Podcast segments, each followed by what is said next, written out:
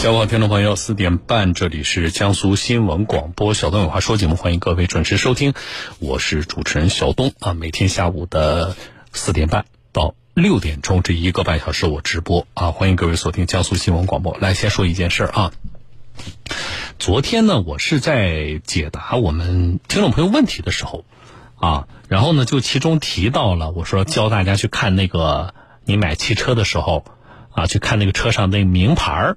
对不对？我就教大家，我说那个名牌上哪有哪些信息，怎么看？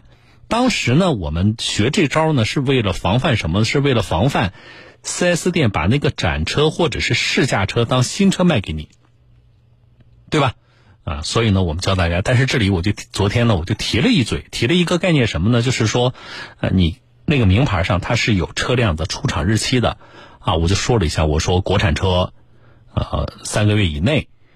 进口车半年以内都可以买，啊，呃，那么很多的听众朋友呢，对这话的理解呢，就是呃不太好理解了啊。所以呢，昨天我下节目之后呢，我看了一下微信，收到了很多的呃听众来问这个事情。小东，国产车三个月以上就是库存车了吗？就不能买了吗？进口车六个月以上就是库存车就不能买了吗？那如果买到会怎么样呢？啊，那 4S 店这个要卖给我一个超过三个月或六个月的车，又能怎么样呢？我能够以此，呃，这个为由是库存车，然后我退换车吗？啊，好，我稍微的把这个今天节目开头稍微展开说一下啊。我们先明确个问题，库存车这个事儿，呃，你们很多人都听过，对吧？但是我们先要明确的是，我们国家并没有哪个法律法规里边儿。对于库存车这个概念，给你一个法定的一个解释，没有，就是国家没有说，我们的法律法规里边没有说，国产车三个月的，啊，超过三个月了，你还没卖掉，那就叫库存车了啊。那么库存车就应该，比如说是降价，还是就不能卖了啊？或者是应该主动告知消费者等等，没有这种规定。那么这个三个月和六个月怎么来的呢？就是这么多年来，这么多年来，我们一直啊关注汽车销售。我们在整个汽车销售的这个行业里面，一直说库存车，说库库存车，算是什么呢？算是大家行业内啊和在消费者中约定俗成的大概的这么一个时间的限制。所以这一点首先要明确。那么这点明确之后呢，带来两个问题啊。第一，就是我买到了库存车，所谓库存车啊，我国产车。我看了一下啊，我买到这个车呢，距离生产日期已经超过三个月了，啊，甚至更长的时间。我们有听众朋友买过一年前生产的车，对不对？好，那么啊，这个不就是库存车了吗？对不对？啊，最好是买三个月以内的吗？好了，我结果我买了个一年的，那不行。4S 店当时也没有告诉我这事儿，啊，没有告诉我说这个车已经生产一年了，啊，结果。我买了，那么我现在觉得我上当受骗了。我现在回头要求四 S 店给我退换车行不行呢？没有依据，你必须要清醒的知道这一点，听众朋友，没有依据。啊，四 S 店可以拒绝，除非什么情况呢？你们买车的时候在合同里就写明了，四 S 店你卖给我的这个车一定是生产日期大概在什么什么样的阶段。啊，那么超过这个生产阶段的这个车，你要明确告知。结果 4S 店没有告知你。可是，你如果听众朋友，我们现在的汽车销售的环节，你去买车的啊，这个过程中，你如果自己没有这个意识，要把这一条单独加在那个合同上，没有手写上去的话，那我告诉你，4S 店拿出的那版购车协议，百分之百是没有这条内容的，知道吗？所以之前签那个协议的时候，我没有约定这一点，然后。你车也已经车款都付了，购置税也交了，牌儿也办下来了。你说我以此为由，我要回去退换车行不行？很难，啊，你就告到法院。那法院想支持你的话，他也找不到非常足够的依据呀。所以，我们对于库存车的概念要有一个清醒的认识和理解，这是第一个问题。我说了，你凭借这个所谓三个月或六个月的这个时间点，你说我以此作为我维权的依据。是很难的，啊，这是第一个问题。第二个问题，那么既然国家都没有这个规定，那么我们还要在意这个三个月和六个月的这个时间限制吗？为什么在民间能够约定俗成的有这个库存车的概念？最主要的问题在于，啊，在于如果这个车，比如说国产车，啊，超过三个月甚至更长时间，进口车超过半年甚至更长时间，那么我们真正担心的是这辆车在长期的 4S 店的啊这个呃停放的过程当中可能会出现一些问题啊，因为你们去买过车的听众朋友都知道。呃，不是说每家 4S 店它都有一个非常大的一个啊，呃，比如说室内的呀、地下的呀，啊，这个风吹不着、雨淋不着、太阳晒不到的这么一个停车的场所，不是的，啊，甚至说相当多的 4S 店，实际上它日常的停车的场所就是户外的，啊，就是放在那个呃广场上，风吹雨淋日晒的。那么在这种情况下，如果长期的，在这种条件下停放的话，我们担心这辆车，比如说它都在那停了一年了，那么卖到我们消费者的手里，啊，这辆车有可能因为长时间的停放，它的漆面也好，它的这个啊车内部的啊电路也好，啊有可能会受到一些，比如说老化呀，或者其他的一些影响或损伤。这对于买到新车的我们的听众朋友来说，显然是不负责任的。其实。提出库存车的概念，更多的是从这个角度去考虑。好，那么问题来了，我们消费者怎么来把握这个问题啊？刚才我说了，国家没有规定，你以此来维权的话是比较难的。所以，你所有关于库存车的这个工作，请做在你买车之前啊。你千万不要说，我买了之后，我再发现你后来后续用库存车的这个概念去维权很难吗？所以你去买车之前，你就要有这个概念，啊，你实在担心，你就像我说的，咱们不是开始签那个购车协议吗？你注意什么时候？就是你交定金的时候，而不是你提车的时候。听众朋友，你只要开始交钱了，五千、一万还是两万的定金给 4S 店的时候，你们就要签一个协议。你就在那个协议上手写上大概的内容，就是你的这个交给你的车，它的生产日期距离交车的日期要在三个月之内还是半年之内？你要约定这一点啊！约定完这点之后，等你到时候四 S 店说啊，给你们我们给你调了一台车，那么你去提车的时候，你再看一下我昨天教大家从哪里去找名牌吗？再去看一下名牌上的车辆的生产日期。这事一定坐在前边啊！还有，你说小东，我我忘了，我今我不听今天节目，我也没意识到这个问题。可是呢，我跟四 S 店已经说好了我要买什么车了。那么四 S 店现在还没，我还没有提车，对吧？四 S 店还没给我车，那你记住，四 S 店没给你车之前，啊，你现在就可以跟你的四 S 店的销售说，或者说他说了啊，我们给你调了一辆车啊。只要你签的那个购车协议上，大概率你签的购车协议上不会附上车架号的，一般来讲是不会附上车架号的，啊，那么除非你现场就订了一款车，那么既然我们签的购车协议当初就没有写上某辆车的车架号，那么就意味着我消费者还有选择权，啊，虽然国家没有把三个月、半年啊这种实现，呃写进法律法规来约定所谓的库存车的这个概念，但是。我显然有选择权的，我我买一样东西，我就觉得它生产日期太久了，我就不要。那消费者有没有这个权利呢？有。啊，我觉得这一点我是支持大家的。注意，协议里边只要没有约定具体的车架号，啊，那么你就有挑的权利。你说这辆我不要，啊，这辆我不要。你说那我可以再等一等，我要我要换一辆，啊。所以，昨天很多听众朋友听听了昨天节目之后，啊，比较纠结；有的听众朋友比较懵。我们今天把这个问题呢再进一步的展开一下，好不好？啊，这个，呃，大家注意啊，买车的时候要有这个，要关注这方面的情况啊。好了，回来再来说。我前两天的节目里呢。呃，跟大家说了那个事情，就是记者的调查。我们现在一些直播平台上啊，就视频啊，直播的一些主播啊，这个打赏，呃，这个过程当中，呃，存在的一些乱象，对吧？我们说过，很多的听众朋友感慨。我收到大家给我的微信的反馈呢，分两部分。一部分听众朋友告诉我说，我们小东从来不看那个视频的直播啊。有听众朋友说我即使偶尔看看，我也从来不会说充值打赏啊。还有听众朋友表达了，就说我们不理解啊，不理解什么，就怎么会有人啊那么热衷于给那个主播打赏呢？这是一部分反馈的意见，还有一部分反馈意见呢。我们听众朋友就告诉我说，小东，我同事张三还是李四啊，我表弟还是表哥啊，我们家什么样的一个亲戚？在网上贷款贷了多少钱？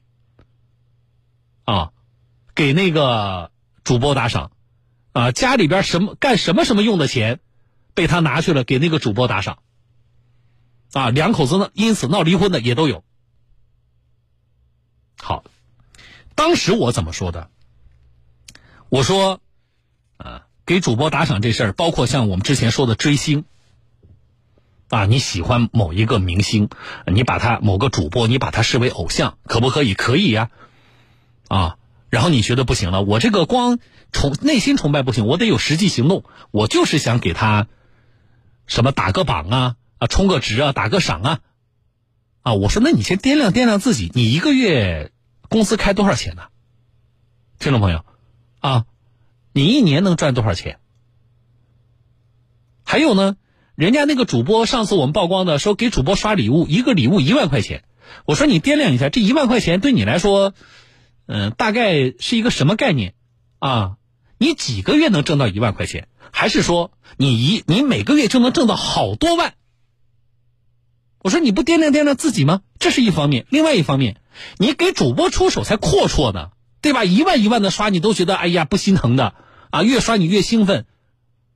我说你对你爹妈这么好了吗？你父母每个月的退休金多少钱？你逢年过节的给你父母钱的时候，出手这么阔绰吗？啊，好多听众说说对，啊，我们对于自己身边的人，对爱我们的人都没有这样。那今天为什么再提这个事情呢？是因为我们本来觉得，我们拿啊你对父母的这个情况做对比，就是希望让大家醒悟。啊，我们要更理性的去，去去追星啊，去打赏，啊，结果，别说给父母钱了，来，今天说一个更极端的例子，啊，一个李阿姨，她儿子多大呢？三十二岁，她儿子呢就喜欢看网络直播，就登录了一家直播平台，一发不可收拾，啊，别说给父母钱了，这三十二岁的儿子干嘛呢？为了给主播刷礼物。李阿姨的儿子不仅偷光了家中的积蓄，还抵押了房屋。注意，这个房屋是不是这个儿子的？啊，是这个母亲的，对吧？还抵押了母亲的这个房屋进行网络贷款，啊，一共给主播送礼物送了多少呢？一百六十万。然后我也去上医院看病，需要银行卡里的钱，结果我一发现，就是我卡里的钱一分都没了，八十八万。我就问我儿子。后来他就说他打赏主播了。李阿姨向记者说明了家中的特殊情况：孩子父亲不在身边，母子二人相依为命，八十多万是家中多年的积蓄，不想被三十二岁的儿子在网络上给主播刷了礼物。如今不仅积蓄没有了，他发现漏洞越来越大。给我打电话，然后找找我儿子，就是说欠那个网贷，家里的房子呢，正常的家应该也能卖上七十万。他四十万就就把这个房子给我卖掉了，而且在卖之前呢，还把这个房子抵押出去了。人家抵押这家看房子没有了，就朝我们家来来要要钱，就是把我现在住的房子抵，就是说定给他了。大概整体欠了多少？集中在一个主播的身上，应该是在一百六十多万。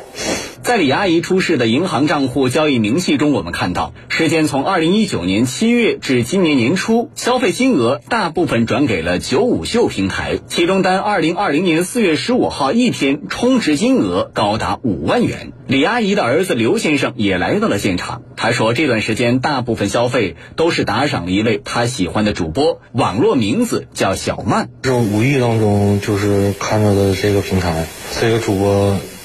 长得也挺好看的，就是当时没刷到那么多，就是可能一百二百的加了个微信，嗯，然后就是微信里头吧，就是反正一直在找我聊天，就是说的，就是看看能不能，比如说就是处对象，或者是他也没明确的说他答应我说要处对象。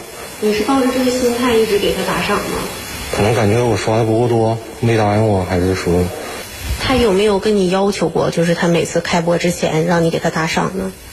嗯，反正就是他开播的时候他会告诉我。刘先生随后也打开了九五秀平台，他点击了他关注的小曼主播，他表示里边的观众有等级划分的，刷的钱越多，等级越高。什么等级？天神。怎么能到达这个天神级别？嗯，就是正常，就要是充值要不玩游戏的话，就是正常刷得刷二百五十六万，嗯然后可能你玩游戏可能就是对半，一百至少得一百二十多万。那作为一个成年人，就是你已经意识到了他超出你范围，为什么就是没有停止这个行为呢？嗯，当时也是鬼迷心窍吧。眼下李阿姨母子俩面临困境，他们希望能够通过媒体找到主播小曼和平台，有机会进行协商。作为一个母亲来讲，就说没有把孩子教育好，给大家添了这么多的麻烦，然后也给自己呢造成了这么多的困境。我就希望呢，就是说被我哪的我儿子这个钱呢是能打给他了，然后希望他能够呢，就是再拿出一部分帮我度过我我眼下的这个难关。好，你听到记者采访那个打赏主播的那个三十二岁的儿子，很冷静啊，啊，我不知道，就他本人对于对于接受采访啊，对于目前家里的这个境况，面对这些，他怎么回头去看自己打赏的这个行为？然后呢，记者呢也联系上了，就是他。去打赏的那位叫做小曼的网络主播，啊，这主播愿意还钱吗？我们来听。在现场，记者按照刘先生提供的电话尝试联系主播小曼，但对方没有接听。当天下午，对方联系了自己。对于刘先生观看直播打赏的事儿，对方表示曾经已经退还给刘先生十万元钱。你了解他跟你说他把这个房子都抵押出去这些事儿吗？以前我都不知道，他家面临这个情况的时候呢，因为他不是私下给我转钱，你懂吧？他玩的是平台，然后呢，平台给我发工资，我出于感恩，我给他拿过十万块钱，这些记录我都有。他在我这儿已经一年都不玩了，但是这个一年期间，他还有继续给别的主播刷。不仅仅把这些钱都打给你了，是吗？对呀，拿完十万之后，他继续还在玩平台。而对于刘先生表示。二人曾经添加微信，还试图发展为情侣关系时，这位主播表示，只是朋友之间的聊天，并没有任何暗示。在直播这么长时间，我没有一次说让他充钱给我刷怎么怎么样的，我从来都没有说过，都是他自愿充钱。他说的是你们俩曾经一直在彼此接触，是在走向这个谈恋爱的这个阶段，但是没有谈恋爱呀，我们两个也没有见面见过面啊。因为作为主播跟玩家沟通是很正常的。但是他后来呢，他突然就离开了，换了个主换主播了，就是这么个情况。嗯，那好了，我要工作了。沟通中，对方称自己在忙，不便多说，随后挂断了电话。记者也就此事联系了九五秀平台，对方称，如果是未成年人可以进行帮助，但成年人打赏不在他们的处置规则内，无法进行退还。他是一九年开始玩的，他不是一次性的，而且他说这个送礼的话，是不是就是说你经过你本人愿意的情况下送你的，对吧？这个平台上是没有就是说前置呃强制性，就是说让你去消费或者充值的。我们这边的话，消费过的数据是没有办法进行就是退款的。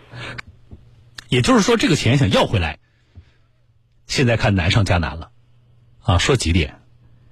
大家听了这个这个报道啊，这个李阿姨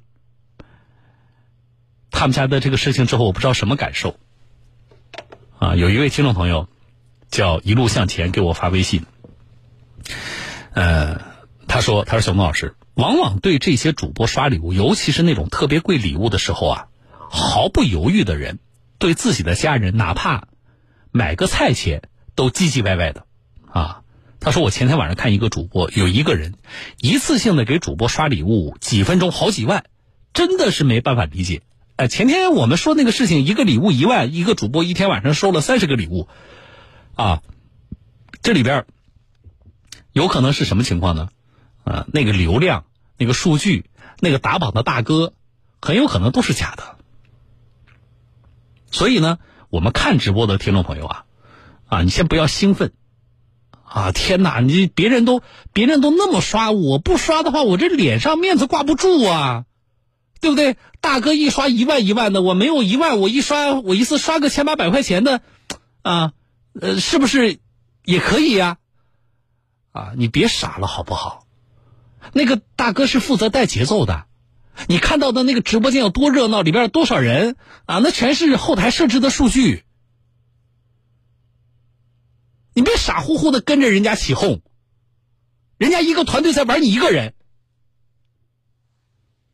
这是一种情况，啊，我们的记者，呃，前两天我们的这个专门报道的这个事情，就是曝光这种行为的这种乱象，这是第一。第二，那你说有没有呢？有啊，今天的这个，把老妈的房子半价给卖掉了，家里的存款给偷光了，啊，打赏完这个主播不算，啊，然后还去找发展新的主播。我是没机会呀，跟这个这个叫三十二岁的这位刘先生啊，我没记错，就那个儿子对话，啊，否则我真是想好好的跟他谈一谈。我特别想探究一下，就是这是一种什么样的心理状态之下，一个人才会持续的做这个事情，啊，什么意思呢？哎，某一天，某一天，我我就是这个肾上腺素分泌过多了。啊！我今天看着别人带节奏呢，我就是兴奋了，我脑袋一热，把这个月工资刷出去了。但问题是你有冷静的时候啊，对不对？啊，这个月工资刷掉就刷掉了，然后你赶紧啊冷静了，还为时不晚。可是一个人，他长时间的，他从一九年开始啊，长时间的、持续性的，并且他在自己手上的钱花完的情况下。他要去抵把这个妈妈的房子要去抵押啊，要去半价出售，要偷家里的这个积蓄去继续打赏，就你觉得这个人就跟吸了毒一样，他上瘾了。那这个和我刚才说的，我我脑袋一热把这个月工资刷出去，这是完全不同的两种心理状态。所以啊，我觉得我特想跟啊这样的。直播的用户吧，啊，如果可能的话，真的是想找个合适的时间，静下心来，我拿出几个小时的时间，我们好好聊一聊。就是你，你到底处在一种什么样的心理啊？我刚才听了一下我们记者跟那个三十二岁刘先生的对话，说实话，我的感觉似乎，至少从这一段的对话里，我没有听出来刘先生。在面对记者和已经泣不成声的这个母亲的时候，他对于自己此前的行为有反思、有悔过啊。至少从这段对话的录音里边，我丝毫没有听出来。当然，我们如果去探究，那么当然，你从家庭教育也好，从他的成长历程也好，从他的财商教育等等啊，你可以去去啊去找原因。然后呢，回来你可以从平台上各方面去。啊，平台的这个管理，我们前两天曝光乱象的时候也说了，去找原因。啊，可是，我觉得我们真正着急的是什么？这样的事情是第一起吗？贷款卖房啊，甚至极端一点，极端一点，我说过那个事情的啊，哪个城市我想不起来，不是江苏的。为了打赏主播，把自己的孩子给卖掉了，卖了多少钱？四万块钱还是多少钱呢？啊，卖完了之后。把那那个几这个几沓子人那个现金嘛，拍了张照片发了个朋友圈，回头把这个钱去打赏主播。我们真正着急的是在这里，这不是一个说非常罕见的啊，尽管我们觉得很奇葩，但是这样的例子不是第一起啊，我想恐怕也不会是最后一起啊。我一向没有在节目当中说过说应该关闭所有的直播平台，那我觉得对那些。呃，正常做内容生产的那些主播来说是不公平的，不是所有的主播都在上面搞不正经的事情，对吧？可是，对于目前直播平台出现的乱象，啊，真的是到了非常迫切的需要进行治理的程度了。进广告。